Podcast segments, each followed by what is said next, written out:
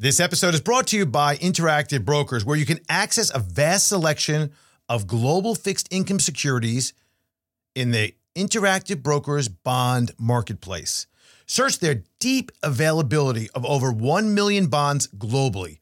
IBKR has no markup or built in spreads and low, fully transparent commissions on bonds. IBKR displays the highest bids and lowest offers received from the electronic venues they access. In addition, clients can interact with each other by placing bids and offers online in order to execute their trades. Pretty cool. Learn more at IBKR slash bonds. The Disciplined Investor is all about you, your money, and the markets. Sit back and get ready for this edition of the Disciplined Investor Podcast. This episode of The Disciplined Investor is sponsored by Horowitz and Company. If you're looking for a portfolio manager, look no further. Horowitz and Company. From seed through harvest, cultivating financial success.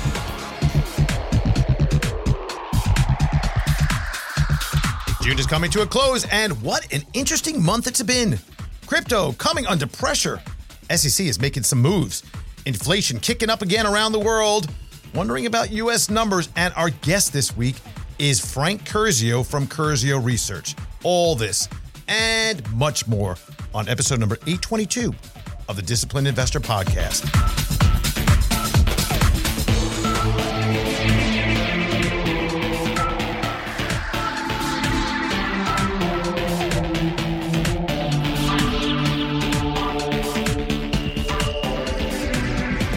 Hey there, it's Andrew Horowitz, and I gotta just I just gotta ask you, what is with this weather? I mean, we're not just talking about the weather because we have nothing else to talk about. No, there's lots to talk about, but man, this weather has been kind of ugly. It's kind of early for tropical storms, I think, and these hurricane formations. It's probably because I had plans to play golf. I hadn't I haven't played golf in the longest time. Like, I'm going back, I'm gonna play. And the rain god said, No, you're not. I have some other activities planned for some boating. They're like, No, no, no, you're not doing that either. But it's kind of interesting what's happening right now. The idea the Atlantic is much warmer, far warmer than it has been in many, many years. And this El Nino pattern that's developing early on. And that's why we're getting some of the things. And there's a prediction now that there's going to be a substantial number of storms this particular year. Who knows if that holds? Because trying to predict the weather is trying to predict the markets, and both of those things is a fruitless exercise. They both are fruitless uh, exercise. Now, with that, if you'd been listening to DH Unplugged last week, I talked about seasonality, and that comes right into this weather discussion that we're having right now, and that's why I brought it up because we talked about seasonality. And if you remember, we talk about different types of investing styles and techniques, analysis. Last week, we talked about quantitative investing. We talked about the idea that there are different ways in which you can look at stocks, different patterns in terms of charts, technical analysis, algorithmic trading. All that was talked about during last week in our episode. And I really focused in on that type of analysis. Well, seasonality is another type of pattern recognition that some investors use on a regular basis in order to get insights into what should be. And what it could be as simple as Fridays in the month of June are really good. This I'm just making this up. Fridays in the month of June are really good times to invest. And that is a time that we will be fully long and then they'll be out on Monday again, as an example. That's a small seasonal discussion. There are other seasonality issues like, you know, you've heard sell in May and go away. You've heard about the January effect, the Santa Claus rally. These are types of seasonal trends that are picked up by investors. Usually, once the trend is identified and is fully mainstream, it no longer holds. However, one of the things I mentioned was this idea that the seasonal pattern right now is about weather, one of them. And each and every June, I put it on the calendar. I say, you know, this is the time that hurricane season, bad weather, storms, all sorts of things kick up. And one of the things that people do is they realize, oh my, am I prepared? And if I'm not prepared, what do I need to do? Do I need to get the water? Do I need to get the flashlights? Do I need to get the batteries? And what about a generator for the house? I've been putting it off for a long time. Now we know that during the COVID time period, a lot of people decided, you know what, we're going to put a lot of money into the house and we're going to upgrade it and we're going to do things that we haven't done before. And one of the things we're going to do is get a generator. So a lot of generators were sold during that time period. But as we are in the seasonal pattern right now, once we start hearing about tropical storm formations into hurricanes, etc., the the very thought of picking up a company that sells generators as pretty much a pure play in the space has been the one that we've seen that's worked time and time again. This is a company called Generac, symbol GNRC. Full disclosure, I hold it personally. Horowitz and clients hold it. Bought it earlier this month. I mentioned it on last week's DH Unplugged. Again, not thinking, I think it was last week, not thinking that we would enter into even a thought of a hurricane season this early into the season, but that's what's happening. And you'll notice that the stock moved on the idea last week, earlier in this week, uh, when the idea that the hurricane, the tropical storm was named, it was named Bret, and how that had progressed, the stock moved right off the bat once that happened when it opened back up on Tuesday. So, something to be interested in learning about, more about the idea of seasonality, seasonal trends. And these could be some very, very big trends, like the presidential cycle. First two years, last two years, the four years of Democrat, the four years of Republican, second term, first term. There's a variety of different seasonal factors that are not just related to the weather that you can actually impart into your investment process. Something to consider, something to look at. I thought you would be you find that really interesting. Uh, and, and and something that maybe you would want to look into further, of course, because this is all about education. So um, many investors use these seasonal trends part of their investment process, and uh, you could you could probably just do a search, uh, whether it's on Google, the old-fashioned search, or even on a Chat GPT, and, and and ask about things like seasonality, or you know what are seasonal stock trends, or something of that nature, and you can probably pull up some things to learn more about it. I want to get to our guest this week because we are talking to the one and only Frank Curzio, who has been a, a guest of mine, and I've been a guest of his for many, many years. We have had some of the longest running podcasts known. And uh, when you look at Wall Street Unplugged, which Frank Curzio is the host of, and all the other things that he writes about, some really interesting things that you'll find there and a bit of a different style than I have. So let's get right to it and let's talk to our good friend Frank Curzio, who is all the way traveled in from near and far, Curzio Research headquarters. And here he is, Frank Curzio. How are you? Good. How's it going, man? It's going really well. It's been a while since we talked and, well, mm-hmm. talked on the podcast. We talk all the time. Um, and um, what's going on? Family good? Life good? Everyone's good. Family's good. Running around. Finally, uh, you know, we closed on our house a few months ago. Mm-hmm. A little trouble with the home builders on our new build, uh, first house that we've ever built, uh, first, which is exciting. First house, last house. Yeah, hopefully it's the last house. Oh my god. Oh man, I'm telling you guys, if you ever do it, hopefully, you know, again, you know, I work my ass off to get to that point, so I'm not apologizing for anything. But uh, I can tell you that process is one of the most stressful processes you ever go yeah. through. Holy cow! I mean, I built a house. I've redone two houses, and I got to tell you something. It's like, nah, the, the building the house, the, the, redoing the house is a little bit easier, I think. You know, because you got walls at least, and you got things. But the first house I built, I was like looking with the architects and with the electrical contractors, and I'm like, well look at this. You know, you're looking at a two dimensional drawing. I'm like, you know what? We need a light switch here. We need a light switch here. We need a light switch here. Many years later, my, my, my wife says to me, why do we have four light switches like four inches away from each other? I'm like, I don't know. It looked like they were far apart on the paper. You know, the house. I love that though. The, the, first house we built, second house, the other two. It's nice being part of that one percent. Well, I'm huh? ancient. I'm you. ancient. I'm old. I'm old guy. You know what I'm saying, Frank? I'm a lot older than you are. Uh, no, not that much. How I'm old are you now? Fifty now. Fifty-one. Oh yeah and you still got little rugrats. Yes. My yeah. youngest is 28, and I'm only 58. Yeah. Wow. Yeah, we started late, my wife and I. Yeah. Yeah, 15, 15 and 12. Holy cow. Well, I can't blame two, you. Two I can't girls. blame your wife for that. No. she wanted them a lot sooner. Yeah. anyway, let's talk about the market. Where do we start? Um, how about the markets? The, the you know, listen, over the last several weeks, and I would say several months, a lot of confidence has been building up, which is is in a way, for a lot of people, hard to understand where that has come from. Right, this new, this new uh, level of confidence just out of nowhere, it seems. Right, and in the face of what we know is higher prices and all the other, you know, roadblocks and, and headwinds. What is going on, in your opinion, in terms of market action and what is actually going on? You know, it's one of the most confusing markets. Uh, first, it was driven by 10 stocks. Now it's filtering over. If you notice over the past month, holy Sure. cow.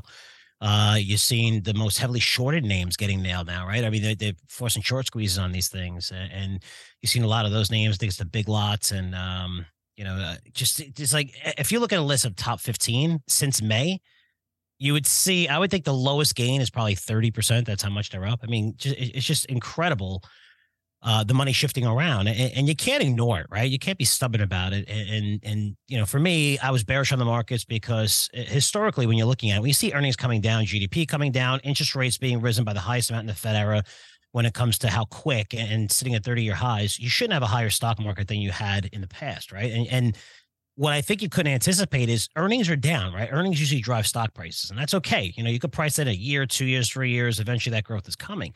Earnings, even for technology companies, are down 5% year over year. They're going to be down next quarter as well, year over year.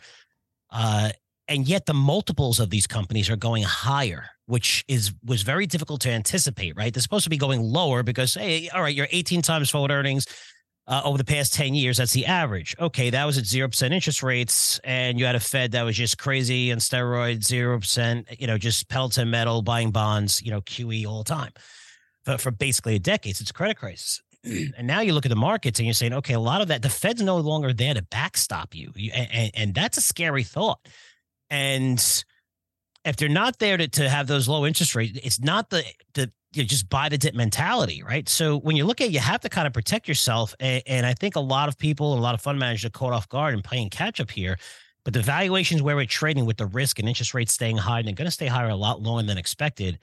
Um, you have to protect yourself. I mean, you can't ignore the trends, right? You're a technical guy, and there's a lot of technical. It looks very, very favorable right now. It should go up over the next month or two, but you know, overall, if you're looking over the next six to twelve months, it's difficult to see where's the growth going to come from. I mean, China's terrible. They had data coming out that was worse than a year ago, and China was closed a year ago.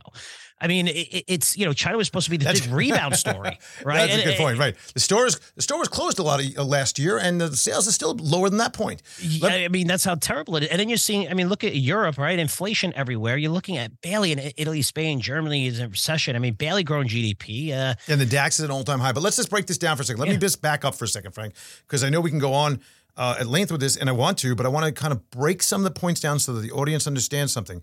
Mhm. You mentioned at first that the, the difficulty in predicting the ability for stocks to go higher based on expansion, uh, mul- multiple expand, ex- expanding multiples, and you said that because who would have thought? I'm paraphrasing that in an increasing interest rate environment, in fact, in an increasing interest rate environment, more than we've ever seen in the past in terms of trajectory and slower earnings growth, which is very and, important. and slower earnings growth, right? That you would see multiples expand. So, so I guess I have to ask you, why? Why? I mean, we don't have an answer to this, but why do you think multiples are expanding? Is it this whole notion that everybody's so caught up in the Fed that maybe now they're going to break the economy and we're going to go into the dropping rates, which they didn't even hint at or even talk about nearly at all, right? They even talked about the last Fed meeting was it looks like there's two more hikes coming. If Could you tell me what what a hawkish pause is? I'm still trying. I didn't see that in the dictionary. A hawkish pause. Yeah, no, what does I- that mean? I, I, I mean, think about that for a second, right? I mean, if you're going to raise rates, do them now. The market's giving you the green light to do them now, right? I mean, you, you, we're like, well, we're going to raise later. So you're going to raise later. What happens the market comes down? Inflation's still relatively high because you have a strong you know, employment picture. Housing data recently came out, which was massively amazing. Holy cow, right? the home builders I mean- are all time highs. all time highs. I mean, where, where interest rates are, it, it's it's it's you know it's a market where if you look at, it's kind of consistent. I mean, you get caught off guard, but look at it in nineteen. Uh, 98. There's so many people that came out and said this market's done. The dot com era, it's done, it's done, it's done. And, and they were they were saying it was overvalued. And they were right. They were right, but they were really really wrong because in 1999 the market doubled. The, the Nasdaq doubled, and then it fell 75 percent, well below you know the 2500 it was trading. It fell below a thousand. So it can go a lot higher longer. But there is an interesting chart that I, I wish I saw, and I wouldn't probably been too bearish. And it's not even like you cherry picking. It's the last three times the Fed really went nuts in terms of their tightening policy. And when it went up, and you look at this chart, it's just really three data points. Uh, people would think that once the Fed stops and starts lowering, that that's great for the markets. The last two times they did that, the market absolutely crashed.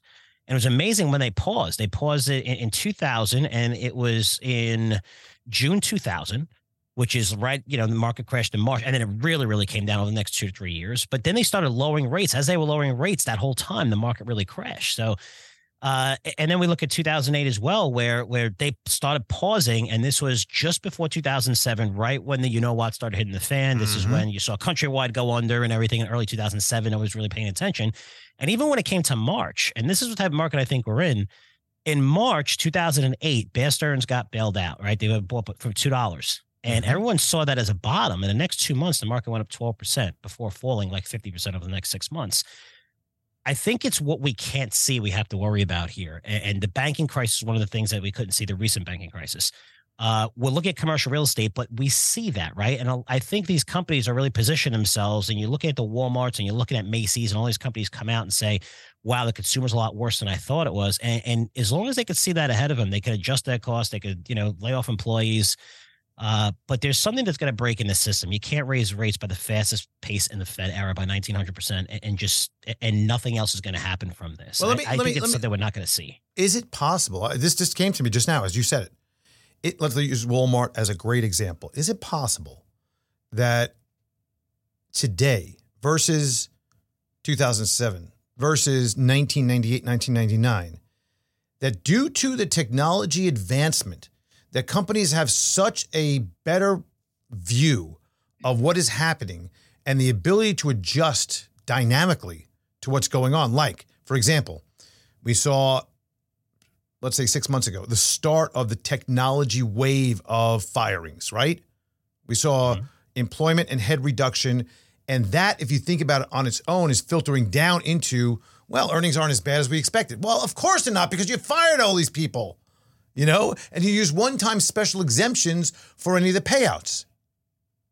So is it possible that the Walmarts of the world or name your company have a much better view of what's happening, can adjust dynamically, and that's why maybe people are willing to give them a little bit of a, of a better uh, thought than in saying, and, and, and then it also, let me add one more, more point that over a period of time, markets have never gone down is the mentality, and the Fed will bail us out is a mentality.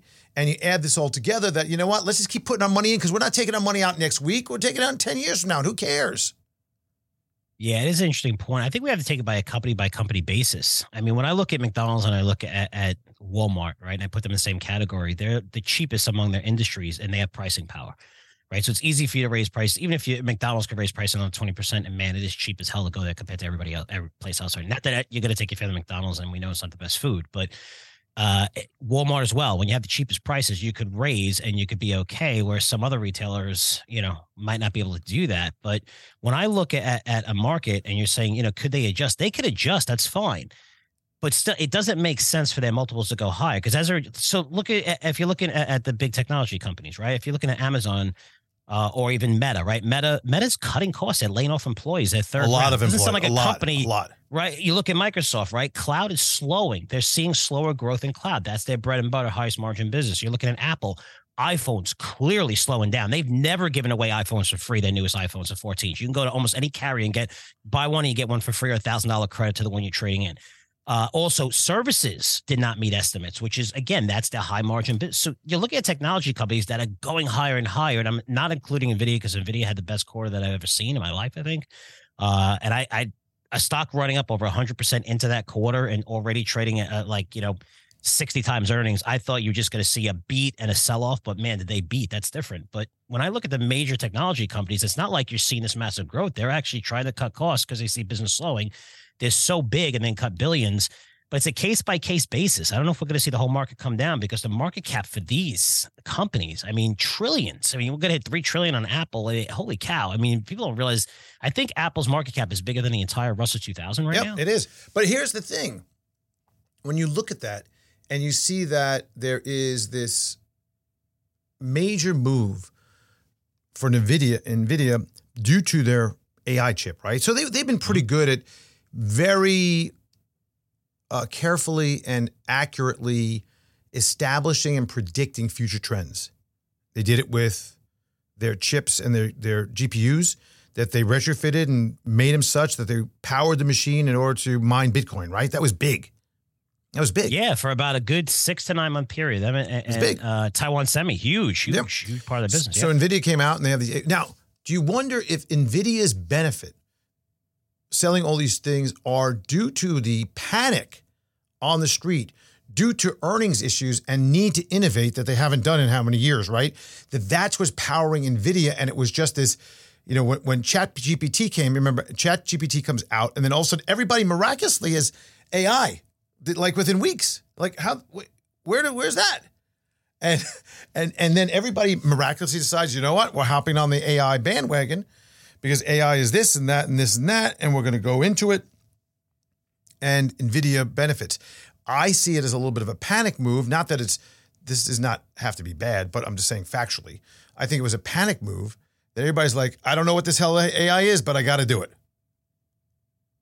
I- mean, look, Nvidia is an amazing company because when I look at that space, it's usually a commoditized business, right? It's like you know you get cheaper and cheaper and cheaper these chips, right? Mhm. And they fight for margins, and then you, know, you had an auto industry come along, you had Internet of Things, you know, everything connected, you know, and now you're you're looking at at AI, right? And even data analytics, right? And you have speeds with 5G. All this came together. You have unlimited cloud, unlimited storage. All this came together. Of course, it was driven by 5G and faster speeds.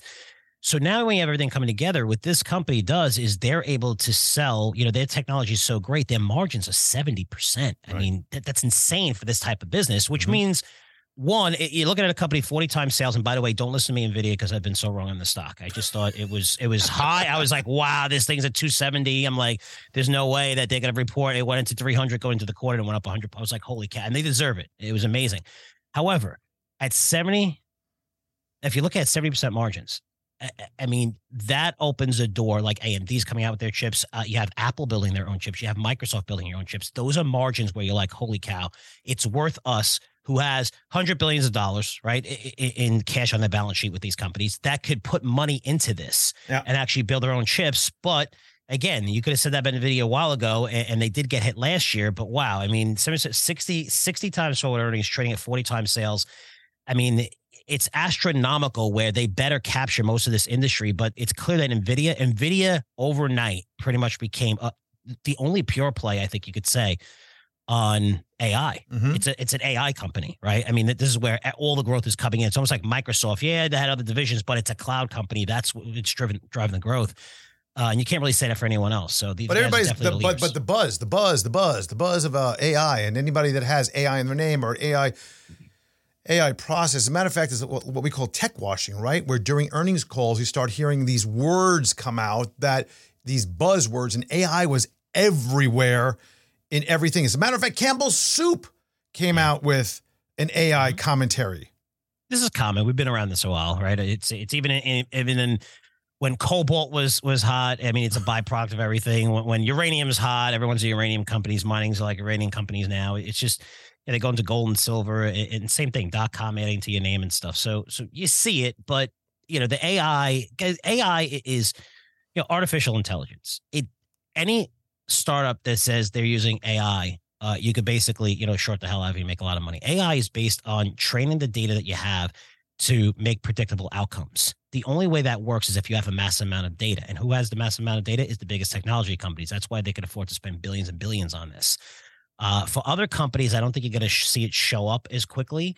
Uh, but these guys are going to dominate it, completely dominate it, and it's going to be change the world technology. I mean, it, it- it's this is the one time I think I could say if there's one company that I think AI could completely take over that's threatened right now, it's Google. I mean, do you really need search? And they've been such a dominant player in search. What- and yes, we all know How fascinating stole. is that? Oh my god! How fascinating is this that that you wonder why Google keeps on going up in the face of what looks like the destruction of their business?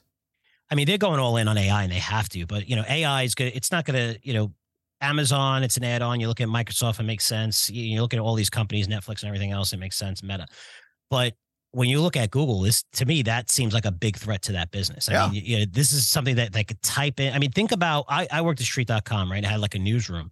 And I can't tell you how many people they paid like 50,000 or 60,000 to write generic stories. All right. The, the housing data's out and based on this, and they'll get a quote from someone or whatever, and they'll throw it in there. It'll be a mini story.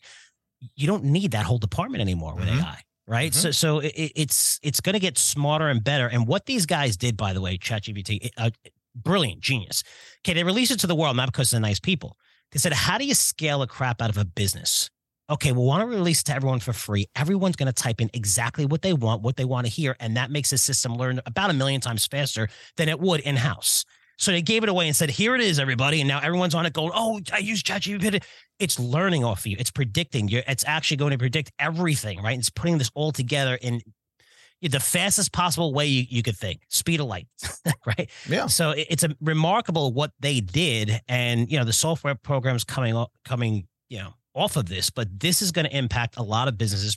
The big businesses, the ones with the most data, uh, and the biggest software companies, they're going to benefit the most. But filtering down and saying if you have any individual AI plays, there's not. Even the private companies really get taken over in the private market, and you know you're not going to see too many really come out. Uh, C3 AI, I think it came out, and you know Mhm. that's running higher after reporting earnings that didn't meet estimates. It fell 20 percent, and it came right back. But Came right it's- back and it's went like- way over the top to to uh, you know uh, yeah, 50% surge. higher. Yeah, surge. Yeah. And, and it's remarkable. But yeah, it's like a software. It's different than software compared to you're building the chips. And when you're building the chips, you're first in line, right? So you're getting paid for that right away and you're building these systems for them. When you're software, it's kind of like you need a lot of clients to say, okay, let me see if this software, it's later in the stage, right? So you have to be careful. Early in the stages, NVIDIA, they're going to continue to benefit. That's the pure play. And, if you, you know, I don't, I would tell you that it was overvalued. I wouldn't tell you it was overvalued after the quarter, but right now, holy cow! I mean, you know, Yeah. well over four hundred trillion dollar market cap. This thing is is trading that they're going to capture ninety percent of the market and keep it for the next ten years. Yep. Yep. All right, I want to talk about global inflation. I want to talk about the the Fed and get a little bit of a insight from you. I want to talk about the banking crisis, crypto, but we're going to take a quick break and we're going to talk all about that. Now, let me take a moment and talk to you. I mean, if you're a financial advisor, you got to be thinking, is there a better way? What what I mean, maybe you're thinking about switching custodians, maybe maybe you're going independent, maybe you just want to really up your game. Well, Interactive Brokers provides the lowest cost trading and turnkey custody solutions to all size firms. Trade globally from a single unified platform. I know this for a fact. It's a wonderful platform, and you can do so with no ticket charges, no custody fees, no minimums, and no tech platform or reporting fees.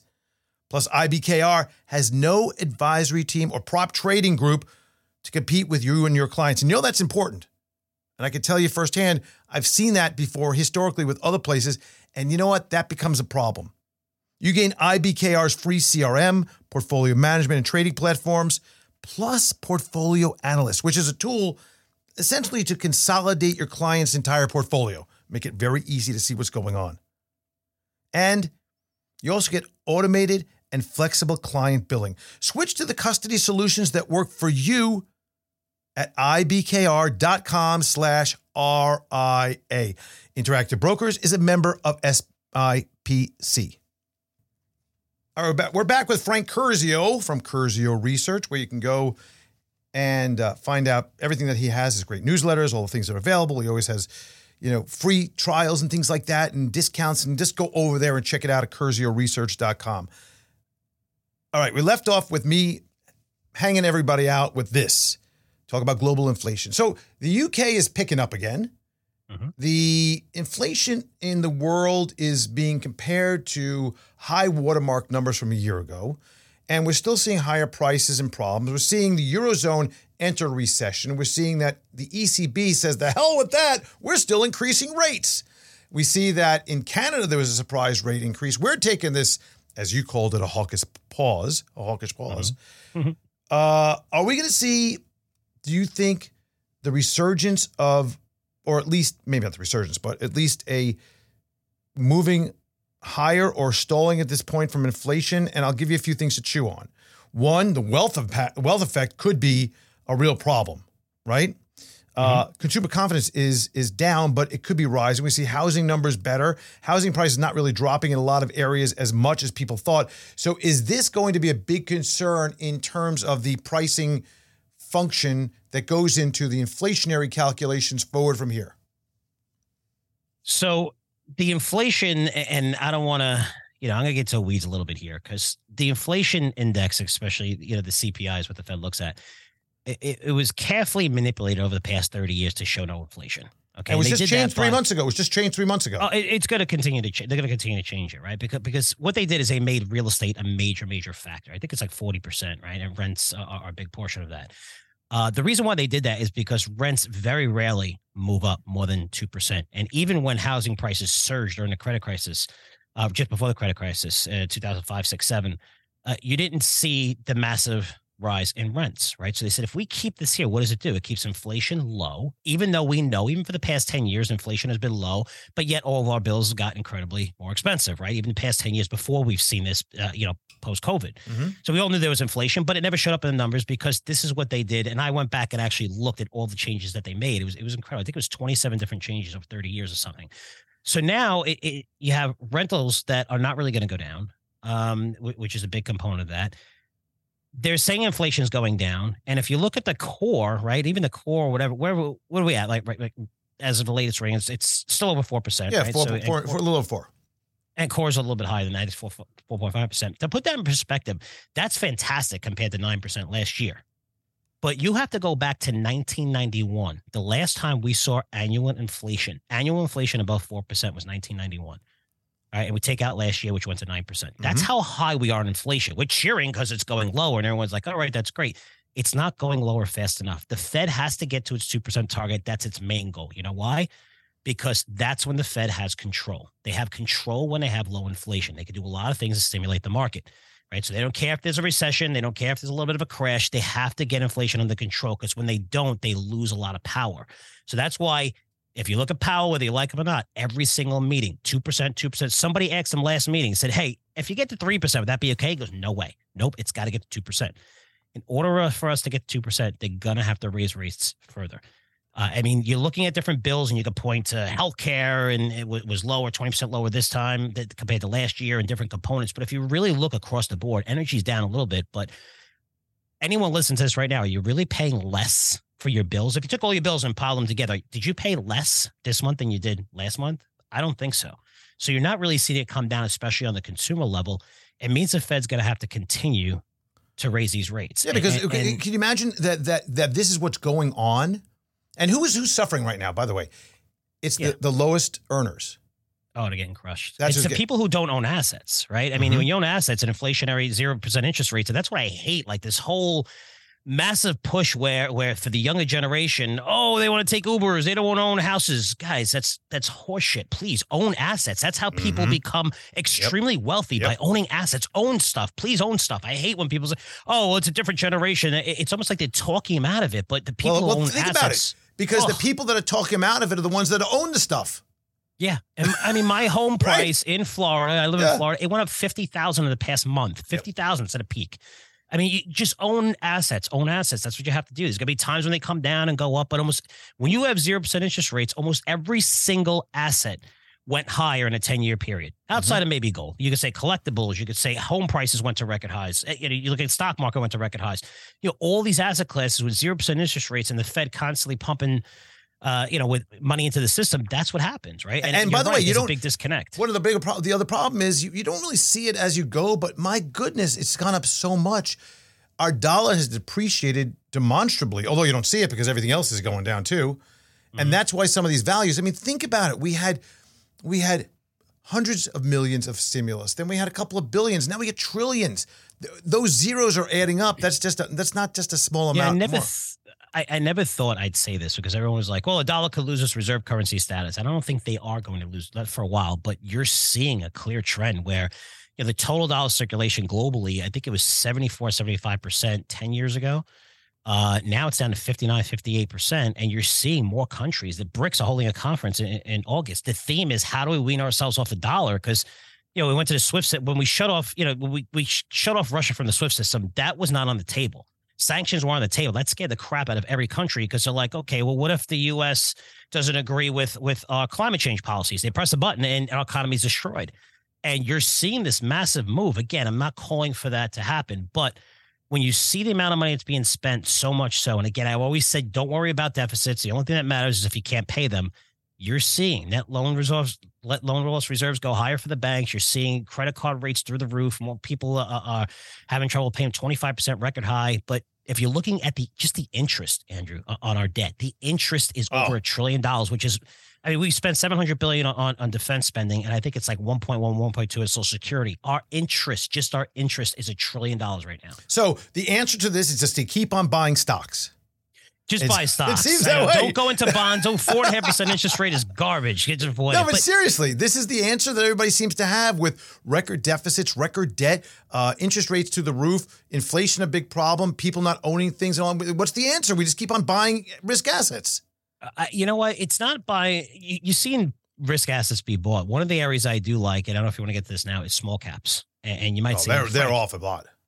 I mean, you look at the Nasdaq. I think it's close to thirty percent this year, uh, year to date. Russell is up seven percent. I don't think I've ever seen that big of discrepancy ever. And I, I was saying it for the past month and a half, two months, a little bit early, but the names in the Russell, I'm not saying about the Russell 2000 as a whole, but some of those names, especially in biotech, are down, still down 80%, trading their cash. I mean, these are good. I'm not even talking about companies with one drug and, you know, going to phase two and needs to pay. I'm talking about like they have drugs on the market, they're making revenue. They got a great pipeline, a lot of cash on the balance sheet and the names that I'm seeing in small cap world and how far down they were, even the cruise lines were able to pick up, you know, that's going to, if you really believe that there's more money going to the economy, cruises are so much, I think there's a 35% discount taking your family on a cruise and taking it to Disney World.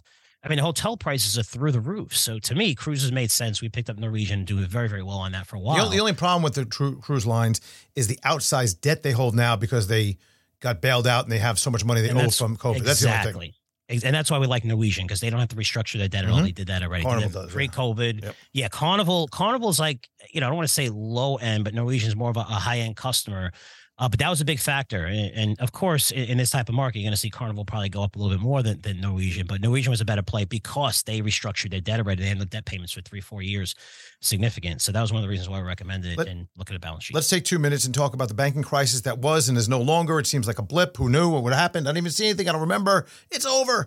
As a matter of fact, as soon as that was over, the horses left the gate on the stock market and things just started flying higher. I'm wondering was it a bailout? And if it was somehow an indirect, weird, strange, backhanded, now you see me, now you don't bailout, was a lot of the money possibly repurposed into markets?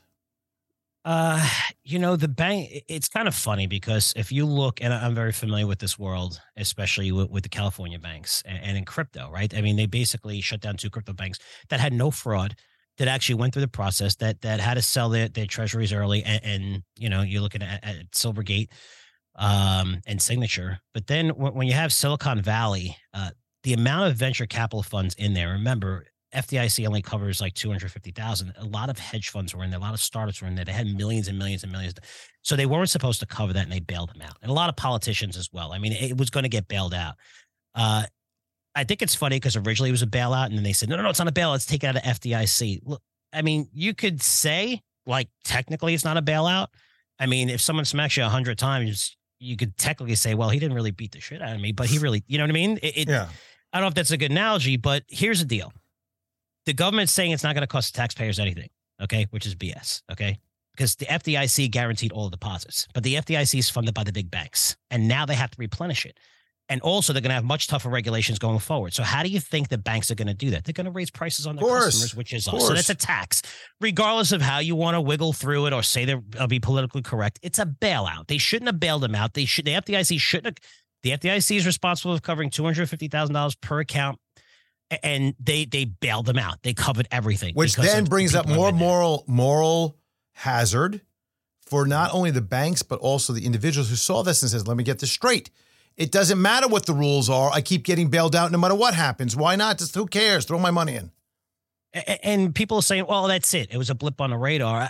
You know, I could tell you if, you know, you're looking at at the Bear Stearns thing, right? Remember, uh, you know, mm-hmm. I mentioned that earlier, mm-hmm. where that was in March, and everyone's like, "All right, we're settled, we're fine." Even after Lehman, right? They they they let Lehman fall. You know, another market bump. I mean, that was more quicker, but with Bear Stearns, another two months to say, "Wait a minute," you know, do we really need that? Like, you know, over a thousand banks, and and why would you keep your money at these mid tier banks anyway? When the biggest banks are just going to get bigger, the balance sheets have never been stronger.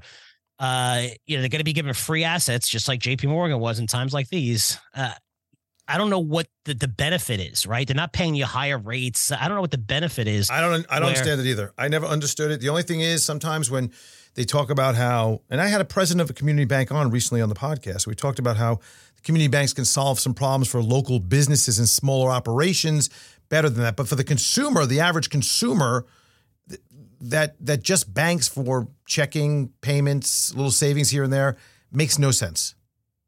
This makes no Yeah. sense to be the smaller ones. But the other thing, Frank, is that the the nice other bailout that you didn't discuss. One thing you talked about was a 250 over over $250,000 bailout by the FDIC. Mm-hmm. You didn't talk about taking bonds off the hands of the banks that were trading subpar by 20% and giving them all their money and swapping it Yeah. so the Fed holds it till maturity. Yeah. That was cute. And you know what's so funny too? You know when this started? Mm. This started when they let Silvergate fail. Because Silvergate failed, and they, and they and they cut off Silver. In February, they came out with a crypto initiative, right? And they're the biggest crypto bank, right? The Signature has thirty percent of their assets. They still close them. By the way, Barney Frank sits on the board of Signature. He created like almost, you Amazing, know, right? Yeah, Frank. Yeah, Frank Dodd, Amazing. all that stuff, right? He didn't even know what was going on. So this is what Silvergate had to do. So Silvergate, they they they were forced to liquidate because they said that if anyone and, and you know they're getting sued for this. By the way, the government's getting sued by by a reputable, huge, huge law firm in D.C. who actually sued him. Uh, it was Operation Choke Point. This is like during Obama when he tried to shut down gambling and, and all kinds of industries, uh, and they wound up winning. Right, so Mhm. when you're looking at, at Silvergate, Silvergate was forced to cover its assets because people were moving their money and they had short term bonds. So people saw this and said, wow, look at the losses they're taking. They're being forced to sell this. And then I think it was like something like $8 billion and they covered it. They said, we're good. We covered it. That's how much money they had, right? They, so they Mhm. had it in like safe assets. Was supposed to, but again, when you're seeing rates go up, prices go down, they, they were forced to sell. When people saw that and said, wow, look at this company let's see who else we can go after. Who's who's? It's very easy. I have Capital IQ. I pay a fortune for it. You have Bloomberg. You pay a fortune for it. It's very easy to find which banks are least insured. I mean, over 100. percent And you look at three or four of them, and those are three or four of them that really cracked and, and went under. And and what they do, all you have to do is with social media. Spread a rumor Mhm. and saying, "Hey, these Mhm. guys are having trouble. You might want to remove your assets from the bank," and and that just got a little bit of leverage throughout the system. And boom, Silicon Valley people were like leaving in droves. Yeah. That all started because of, because they went up after crypto and they went up after Silvergate and, and, and shut them down. Now, this is a good segue into into the crypto world because I know you've been very involved and and, and done, have done a lot of research into crypto and, and other components of blockchain related slash offerings, et cetera. So I know you covered this for a long time. You've had shows on it, you know, not only on your Wall Street Unplugged, but you've done other smaller vignettes of it, right? O- over time. Mhm. Yep. So let's talk about how this industry has gone from the industry of, oh, we want a better banking system, we want transparency, we want all the wonderful things and financial freedom that this can afford us, and diversity, inclusion, and equal representation to bad actors all over the goddamn place that really would just screwing with everybody, stealing their money. Would you please take it from there? I think when it comes to crypto, it's creating uh, a fantastic, fantastic opportunity. One of the best opportunities uh, for you to invest in. Uh, I've been doing this for 30 years. I never made more money personally than I did in crypto, and I never made it fast. Am I saying that you should go all in on crypto? Absolutely not. Am I saying that a lot of it's not BS? No, we were very clear in recommending stocks, saying 90% of the stuff I'm researching, and it probably got to about about 1500 different different tokens 90% of them were garbage they couldn't find anything out but the innovations and the technology behind this is incredible now you have bad actors and it's great that you know a lot of this think, think about what bitcoin just survived and ethereum i mean I, I don't think it gets worse for an industry. I mean, even the credit crisis are probably better than. I mean, you're talking about FTX. You're talking about some of the. T- the top Binance, names. Binance, going- that was the, you know, don't forget, FTX was the guy that was helping everybody out, but they were a scam. And Binance, the problem is they're not necessarily bad actors, they're stupid. They're dumb. I mean, they're literally Yeah. dumb. And they have to realize that all of these are securities. That's why for us, we I actually have created a security token uh, around our business, Mhm. and that's tokenization. It's the greatest freaking thing ever. I thought it would pick up a lot sooner. It's definitely going to pick up. Even Coinbase, Gemini took out their licenses because they thought this is where it's going, right? Because it, it's you know a lot of these things they're all securities outside of maybe Bitcoin, Ethereum for utilities. Maybe you're getting five or ten of them. They, they're people buy these things and expect to make money. The exact definition of security. But this went on and on because the SEC was just like didn't want to do anything, and now all of a sudden the SEC is going all in and trying all to, in. to create, which is crazy. And, and you're seeing a lot of business go elsewhere. But when I look at crypto right now and see a, a, a lot of the BS has been removed, you're looking at a very very big deal here where you know. And you know about it as well with BlackRock uh, filing for for Bitcoin ETF. Now, wait a second. No, wait. deal? Let's back this up. Just hold on a second. Let's discuss Mhm. this, this so everybody knows what's going on. Yes. For a long time, there has been the desire to have a spot based, in other words, the, the actual live price of Bitcoin trading in an ETF uh, in the US. It's in the US. That's an important feature right there. There are other things like the Greystone, which is is is an, is an offbeat deal out of Canada, I believe it is, right? Canada? Try, and they they they've been cooperating with the SEC, doing everything that they possibly can to get this thing launched. A lot of companies within custody, they try to get custody licenses, and for three years, just waiting and waiting. The SEC, they're talking actively with the SEC. So was Coinbase, so was Binance, talking with them. How do we get regulated? How do we do this? And and they just out of nowhere, the SEC, as of February, said, you know what, we're done with crypto.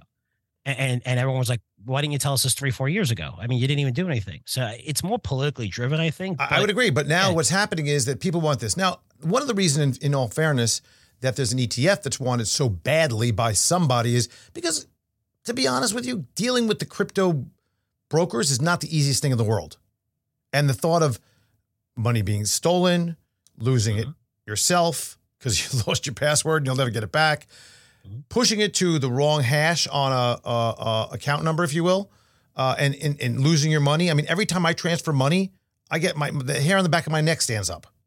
Yeah, I mean, with crypto, it's gotten a lot better, right, over the past four years, right? I It's with still not as good as still- like a bank with Zelle. It's not. It's not as good. But one thing is, you know, you're looking at Bitcoin and you're looking at other means, right, of money, and, and it's like a religion. It's here, right? People believe in it, and, and you know, there's a limited supply. So you look at Ethereum with smart contracts, which is absolutely amazing, and now that technology with ordinals is pushing it into Bitcoin. But uh, you want more adoption. Here it is. I mean, what, what you had other people trying to file this ETF. This is BlackRock. Okay, BlackRock Right. has 10 trillion in assets. They are I, mean, when you, when you talk about the political influence that they have, I mean, they basically told every company that we're going to make sure that all these companies, you know, are, are aware of ESG. I mean, this is what what Larry Fink said. I mean, these guys have incredible power, incredible power, right? They're not going to do this. They know every politician. You know, again, this is the biggest of the biggest, Eh, so that's why it's a big deal. You look at Fidelity already. They have 40 million clients, four and a half trillion dollars in the management. They're providing right crypto for IRAs and stuff. So Bitcoin, Ethereum, I think there's like three or four of them that are trading. Uh, and when I see this and a lot of the garbage washed out, it, it reminds me of like someone's followed trends all my life. Uh, you know, it's you have this stage, it's boom, bust, and the survivors are the ones that become the industry leaders. And that's where we are. And you're wondering why an ETF in this sector. And this is what amazes me. Crypto is a trillion dollar established industry. AI is like a couple of hundred billion. If you're looking at EVs, is is you know again hardly any EVs are being sold. The number's supposed to be so much higher, millions and millions and millions, tens of millions by now. But we're looking at if you look at some of the biggest trends and you look at it's a trillion dollar market that the rest of the world, even Hong Kong and China, are like, whoa, the US is at us. Okay, right here. Let's start supporting this stuff. So the US is going to get back into this. You're seeing it even with some of the big guys. I mean, with BlackRock and Fidelity, uh, and the names that I see and the technology that I see behind this is incredible with fintech companies. I mean, this is think about finance, Andrew. We've seen every industry in the world get disrupted except for banking and finance. Has it been disrupted? You can do online banking and stuff like that, but look at the rates that they're providing. They provide no rates, right? Even though interest rates have been risen incredibly for banks. know, banks aren't, aren't providing that savings rate. But you know, the transfer of payments. Why do I have to pay thirty dollars every time I do a wire transfer for my business? It's know, this is disruptive technology.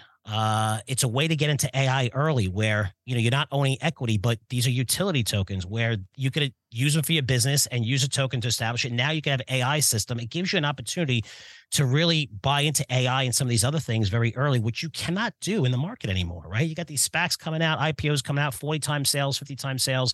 Most of the growth is already factored in, right? So it gives you an opportunity to really invest in early stage companies. And man, for a speculative portion of your money, if that's 3% of your portfolio, put 1% into some of these things because you know, the gains that you could see, you're not going to see in the markets. 20x, 30x, 40x, these are gains that I experienced in our newsletter. Yes, we got crushed, just like a lot of things got crushed in 2022, but the upside is so much more than almost anything you could put your money in. And that's why you don't think Gensler's going to really kind of squash this whole thing?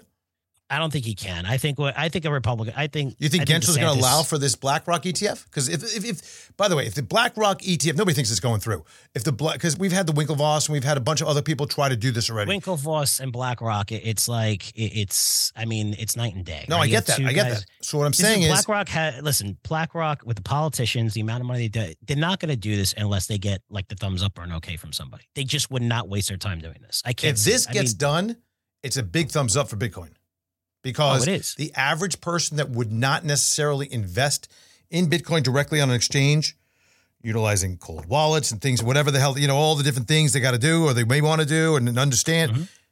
easy peasy, bing, buy, done. I mean, 10 trillion assets, do the math. I mean, you're looking at just like, you know, one, 2% of this, it moves the needle, right? And people right. are going to have access to this now. So, I just don't see a company like BlackRock and their clout. And, and, again, they're involved. They, they donate tons of politicians. They have the inside scoop on every single thing, and, and the biggest investor in almost every single company. They, they wouldn't they wouldn't bother wasting their time with this unless they got a green light or they talk yeah. to the right people first. That's and I, am speculating on that, but that's yeah, just course. Me. I'm using common sense there. Yeah, yeah, yeah. I got you. So, what else? What other areas look of interest to you? We covered small cap you mentioned, some of the biotech, some things of that nature. I mean, energy has had its day. It looks like to me, you know, every every decade we get that resurgence of energy shares out of nowhere, and I think we've had that, and who knows where it's going right now? Maybe not. Um, but we have a lot of things happening, right? We got the Russian Ukraine conflict, China Taiwan. We got things that are going on in, um, you know, the slowdown in in in in Europe, in China, Japan, continuing to do what they do uh, concern about the dollar. What other areas, and maybe that is a bright spot in all of this, do you see as that's interesting to look at? I've been negative on this, but I would say China's a bright spot. China is so horrible and terrible right now that they're going to announce trillions in stimulus. They have to. Uh, they could do it. They just lowered rates. Their inflation isn't as high as ours uh, or the rest of the world they have to. They don't have a choice. And I think that's going to stimulate and provide growth for a lot of countries, including U.S. companies that have exposure there, uh, and including energy. Right? I mean, this is the first time we've we've ever seen, and maybe maybe be careful saying ever, but at least the last the last twenty years, uh, where we had OPEC, right, in Saudi Arabia, basically not tell the U.S. not give a hint that that you know, we're cutting supply. Like they, they and they basically get the finger to the US. And why? Because we drained a strategic reserve, we brought prices down, and we promised in October that we were going to start replenishing this, and that include orders for Saudi Arabia, who's supposed to buy it. And then we told them no, and, and we we continued to drain it. Uh, and they were like, okay, well, here you go. If you're going to do that, well, we're going to. So the that fact only, that they're the, willing the, to cut. That was great. That was price. That price lasted five minutes. Yeah, but uh, the fact that they're willing to cut now, this, here's what's going to happen, right? So you're cutting and you're seeing demand, the GDP down, right, which is a big factor with oil. Uh, slower, much much slower adoption for EV, uh, and I think that's going to continue. I don't see that being a major major trend, to be honest with you. Uh, but when I look at energy itself, it, what you have is when a company cut costs, right? When companies cut costs, look at Meta. Here's a good example of Meta. So um, I was late to Meta. I was about to purchase it in my newsletter. I was pissed off and I waited because it was up like 10, 15% off its lows. So Meta, if you look at the risks for Meta, Meta was uh, Apple, right? Changed the policy. Mm-hmm. Uh, they had their costs were too high and, and you had TikTok eating its lunch. So what happened? They launched Instagram shorts, whatever, you know, which, which again, they copy everything and did fantastic. They started cutting costs and they dealt with, it. they, they raised prices and advertising came back. And what happened? The stock took off. So when you're addressing a lot of those risks, I mean, you could see where where you know you're cutting costs, you're cutting costs, you're cutting costs. But when demand picks up, and if China announces this, now these companies, these these energy companies, are leaner than they've ever been. But that's when you could see you know energy really really spike. So when Mhm. a company's like cutting costs and people are happy about it, when demand comes back and you're lean, that's when you see a stock go up 100, 200, 300%, right? Because now you're in perfect position. Now you're in position to grow. You got cash flow coming in. You're very lean. Same with oil. I see that. Like they're cutting back. You're seeing, you know, the world kind of like slow down a little bit.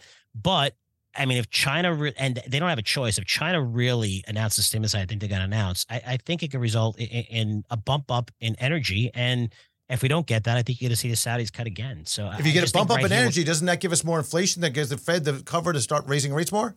I guess, but I've never seen that's another thing too. I've never seen a bull market where energy wasn't a lot higher. Yeah.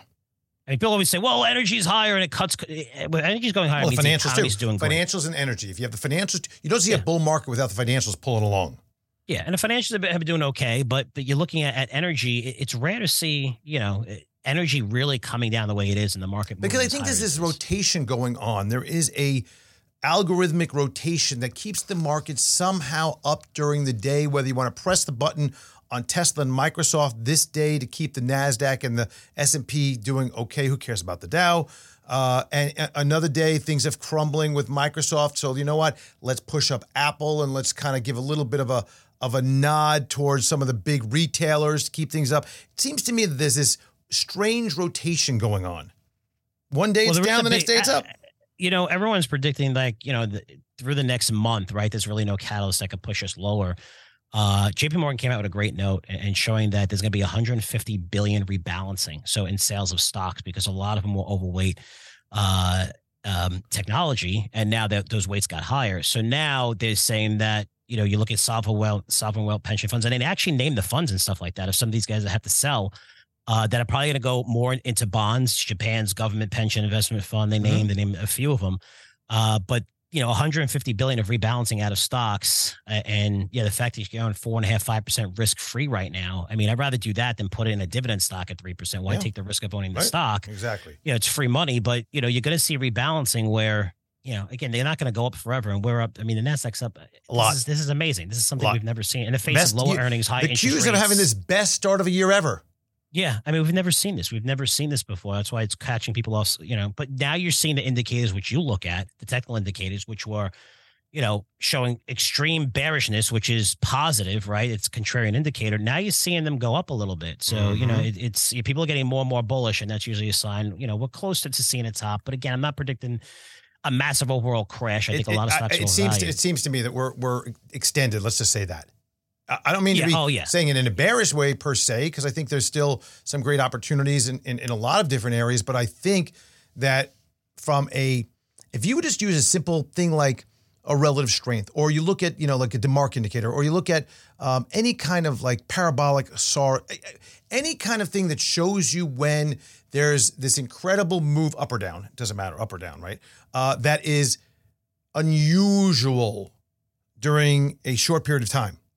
So you get these either blow off tops or you get a parabolic move. We're seeing a lot of that right now. That's what's concerning people, I think. And to consider, we're close to 4,500, give or take, on the S&P 500, considering a 5%. which by the way is higher than than the median price target from all of the sell side Yeah, firms. I know. We're higher than that right now. So think that, JP just came out last week, yeah. lower. Right. Yeah. So, so there's some very strange things going on, but we're going to have to end it right there because we're heading up against our uh, our time limit here. So Frank Let me Curzio- let me end it on this really Yeah, quick. oh, I would say, sure. guys, just just protect yourself. You could buy long dated puts or whatever, and you might lose money on them or whatever, but. It's not that you have to sell out of every one of your stocks. It's going to go a lot higher, but you want to protect yourself because this is one of the most risky markets that you'll see. It- It's rare that this happens. We could go higher, but again, protect yourself a little Yep, bit. You need good to be stuff. smart. Go to CurzioResearch.com. Anything else you want to say? You want to mention how get your I newsletter? love you, Andrew. That's. Oh, you're best. And I can't wait to come to your house. Your new house when it's done in five years. Yes. No, it's finally done. We're good. We're just getting it furnished now, so we're good. By the time you come, it's gonna be fully furnished. That's great. Frank Curzio, thank you so much. Listen, everybody, thank you so much for joining me this week and every week on The Disciplined Investor. Also, go and listen to Frank's wonderful podcast, Wall Street Unplugged. You can find that at all fine podcast apps and places and libraries. Make sure to download it on a regular basis. Great information there. I'll see you uh, soon and uh, have a successful and a wonderful weekend. Thanks so much for joining me. Nothing discussed in this podcast should be considered a recommendation to buy or sell any security. Past performance is no indication of future results. In addition, the information presented is not intended to be used as a sole basis of any investment decisions, nor should be construed as advice designed to meet the individual needs of any particular investor. Nothing herein constitutes legal, accounting, or tax advice or individually tailored investment advice. Remember, investing involves substantial risk. Past performance is not a guarantee of future results, and a loss of original capital may occur. No one receiving or accessing this information should make any investment decision without first consulting his or her own personal financial advisor and conducting his or her own research and due diligence, including carefully reviewing any applicable prospectuses, press releases, reports, and other public filings of the issuer of any securities being considered. Please consider this for educational purposes only. As always, use your best judgment when investing. Horowitz and Company Inc. is registered as an investment advisor with the state of Florida and conducts business in other states where it is properly registered or is excluded from registration requirements. Registration does not imply any level of skill or training. Advertisements are not related to the host or affiliates and are not considered recommendations by the host of the show or any affiliates of Horowitz and Company.